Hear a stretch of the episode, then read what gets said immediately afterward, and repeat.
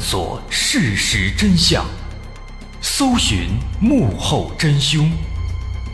欢迎收听《绝密档案》，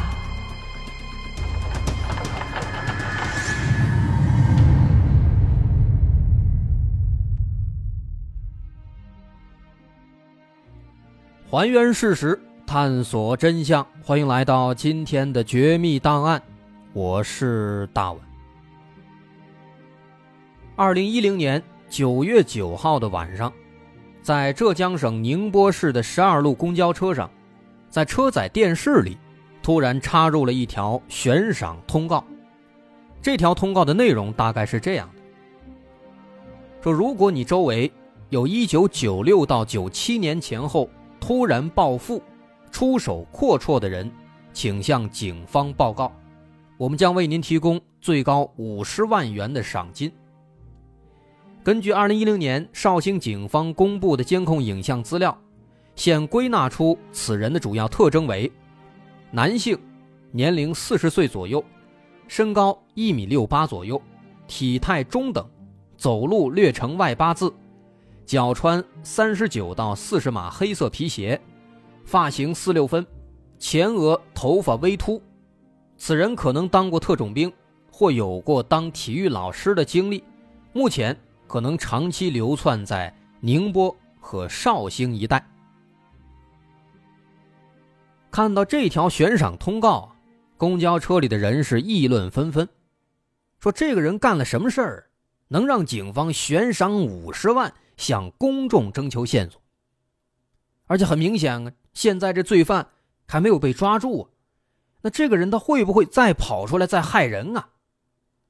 一时间啊。在座的所有人，那都是人心惶惶。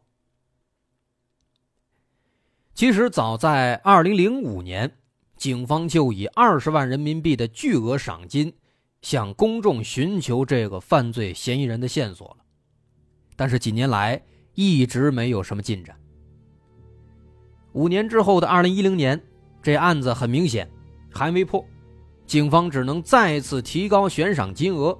以高达五十万的赏金来征集线索，但是仍然没有结果。这次之后又过了七年，案发二十二年以后的二零一七年，经过漫长又曲折的侦查，警方才最终锁定了这个罪犯的身份，把他成功的抓获了。这如此之长的侦破时间。极其巨大的财产损失和相当恶劣的社会影响，让这起案子后来被称为“宁波第一悬案”。它就是大名鼎鼎的宁波绿洲珠宝行大劫案。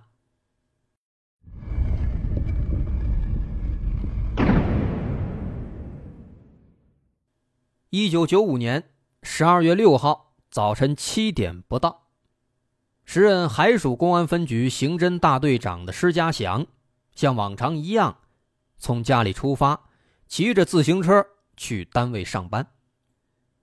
但他刚刚跨上车座子，他放在公文包里的一个大哥大就突然响起了急促的铃声。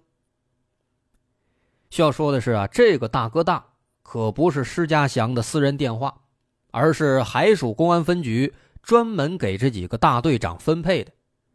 当时整个海曙分局只配发了三台大哥大，用于重大警情的联系。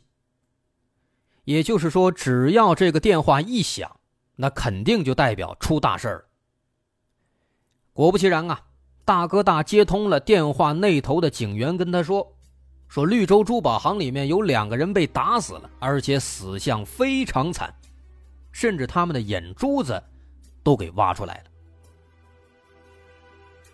听到这个情况，施家祥一刻也不敢耽搁，赶紧来到了位于宁波最繁华的地段的中山路一百七十八号绿洲珠宝行。来到现场之后一看啊，现场这情况。的确是让人震惊啊！根据警方对现场和死者的初步勘查，在珠宝行内两名值班的保安人员遭的枪杀，死者的眼珠全部被挖出，尸体全都躺在一楼。在大厅内的黄金专柜，共有四只保险箱被撬开，价值一百六十多万的黄金、白金饰物被偷走。此外，现场遗留下来的物证还显示，这个罪犯啊极其嚣张，杀人之后。甚至把作案工具全部留在了现场。这些工具包括一副自制的消音器、一根自制的四节撬棍、一把骨柄匕首、一捆军用背包绳和一副橡胶绝缘手套。这起案子案情层层上报，各级领导可以说高度重视，因为这起案件的性质，首先来讲。它就非常恶劣，这又发生在如此繁华的大都市，而且又是持枪杀人案。这在我国的沿海发达地区是很罕见的。这罪犯呢，他又一下杀了两个人，还挖掉了眼球，抢走了大量的黄金白金，非常的嚣张。所以宁波这边警方赶紧调集人手。展开侦查工作。那么在此之前，咱们还是先简单介绍一下这个案发的珠宝行。当年这个绿洲珠宝行啊，它是在宁波市海曙区中山东路一百七十八号。这珠宝行可大了，它是一栋六层的楼房，地处宁波市区最繁华的地段。它是成立于九四年。也就是案发的前一年，老板叫做陈春明，他呢是改革开放之后啊富起来的第一批商人之一。那一九九四年的时候，国内的黄金交易市场刚刚放开，陈春明很有魄力，从银行贷款，把中山东路一百七十八号的店面整个租下来，做成了这么一个珠宝行。要知道，在当时的宁波来讲，除了几个国营的商店柜台之外，几乎没有其他地方再出售这个黄金珠宝了。而且这些国营商店呢，他们出售的这个黄金珠宝首饰啊，款式什么的也不够新颖，甚至有点土，跟不上潮流。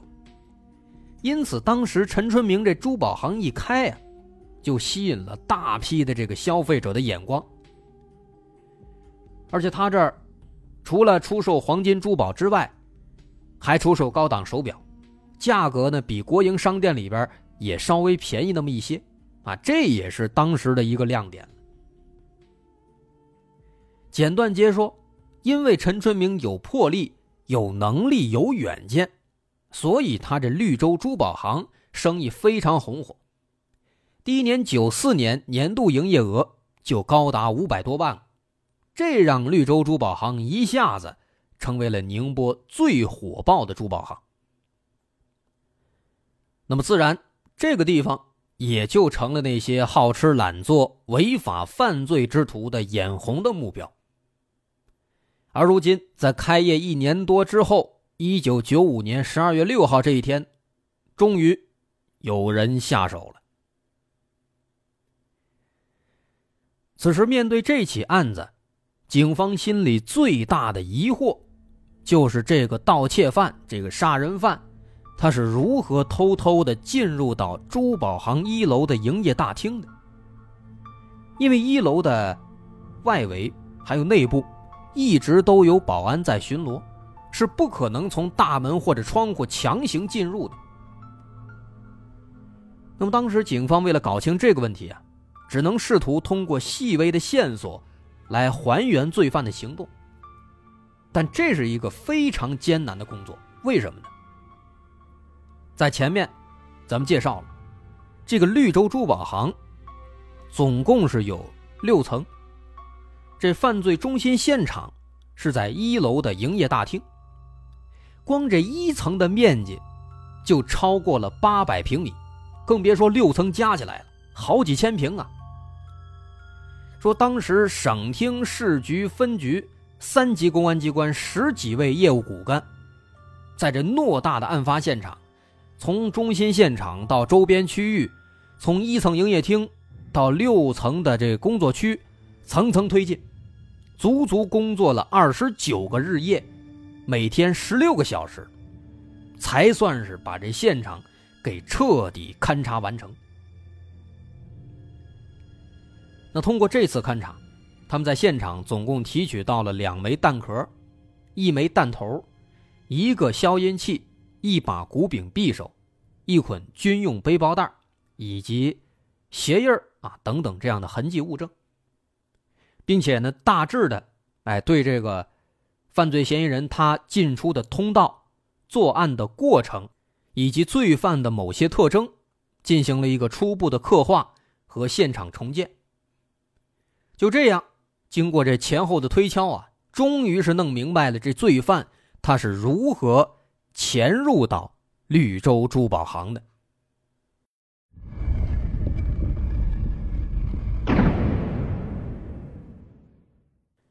现在有了更多的物证和痕迹线索啊，我们也终于可以对凶手的情况有一个大概推测了，以及对他的作案过程有这么一个大概的模拟。说，首先，当时让警方感到震惊的是啊，这个案犯呢，极有可能只有一个人。为什么？因为现场只发现了一个人的脚印，同时现场各个地方的痕迹看起来也是一个人在行动。啊，这是警方万万没想到的。如果说这个案犯真的只有一个人，那么毫无疑问，这个人的心理和身体素质必然是极强的。很有可能受过某些特殊的训练。至于说这个人他是如何作案的，根据现场的情况，警方呢也做了一个大概的推测。首先，事发前一天晚上，也就是九五年十二月五号，这个案犯呢，他首先是借助珠宝行墙外的这个电缆线和空调外机，利用这个绳子等等工具。攀爬到了绿洲珠宝行六楼顶楼的总机房里边，他在这儿一直等，等到过了十二点，到了这十二月六号凌晨了，他看着下边这个保安什么的换班以后，趁着这个空档，他先从楼顶用自带的这个军用背包带，顺着这个里边的电梯井，下滑到了一楼的营业大厅，电梯井里边。很难有人会注意啊，没人能看见啊。然后呢，迅速窜出电梯井，用随身携带的手枪威胁一楼电梯外的两名保安，把他们控制住以后，捆绑住手脚，给制服，然后潜入到了珠宝行大厅之内。来到大厅，开始干活了。他用这个自制的撬棍把保险柜全都撬开。取走了大量的黄金、白金饰品。那取走这些东西之后啊，这个人可能，哎，他怕那两个被他制服的保安给警方提供线索，所以呢，把这两人的眼珠子全给挖掉了。但挖完之后一琢磨，可能还是不放心，又用手枪干脆把俩人都给打死了。最后，他逃离现场，并且极其嚣张的在现场留下了这个。作案工具，哎，这是对这个罪犯当天的这个犯罪路线做的一个大概推测，应该也是八九不离十。那么再说另一边，另一边的这个现场这儿啊，全面铺开找线索做推测的同时呢，侦查工作也在紧锣密鼓的往前推进。专案组派出众多警力，对绿洲珠宝行的所有相关人员。和宁波市全市的重点违法犯罪人员、有前科人员开始逐一排查，并且对这个这个案犯他可能偷盗之后去销赃的各个渠道也进行了严密的监控。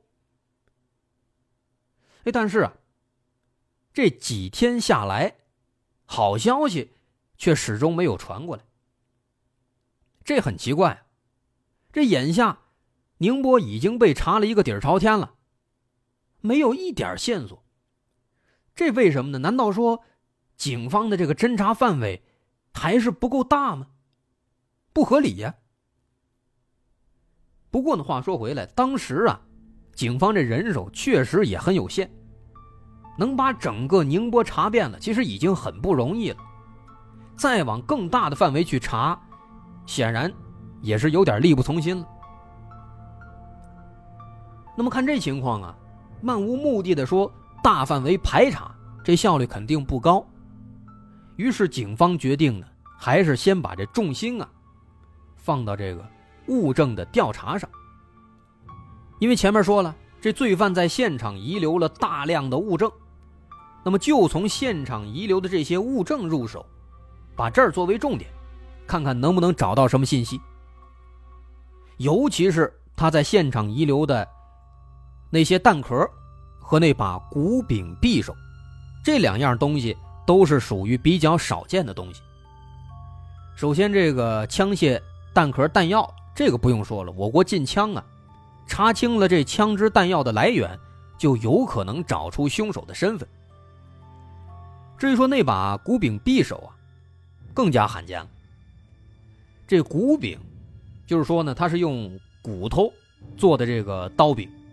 这来源肯定是更少，所以警方决定呢，在全国范围之内，先查这个物证的线索。简短接说，案发之后的第十九天，十二月二十五号到圣诞节了，工作组就赶紧奔赴北京，向公安部汇报这起案件的相关工作。那在北京期间呢，对公安部。在枪案现场档案库当中，所有留存的这个弹头弹壳，进行了逐一比对。但是比对了所有的弹头弹壳之后，却发现没有一个能跟这个案发现场发现的弹壳能对上。这更邪门了。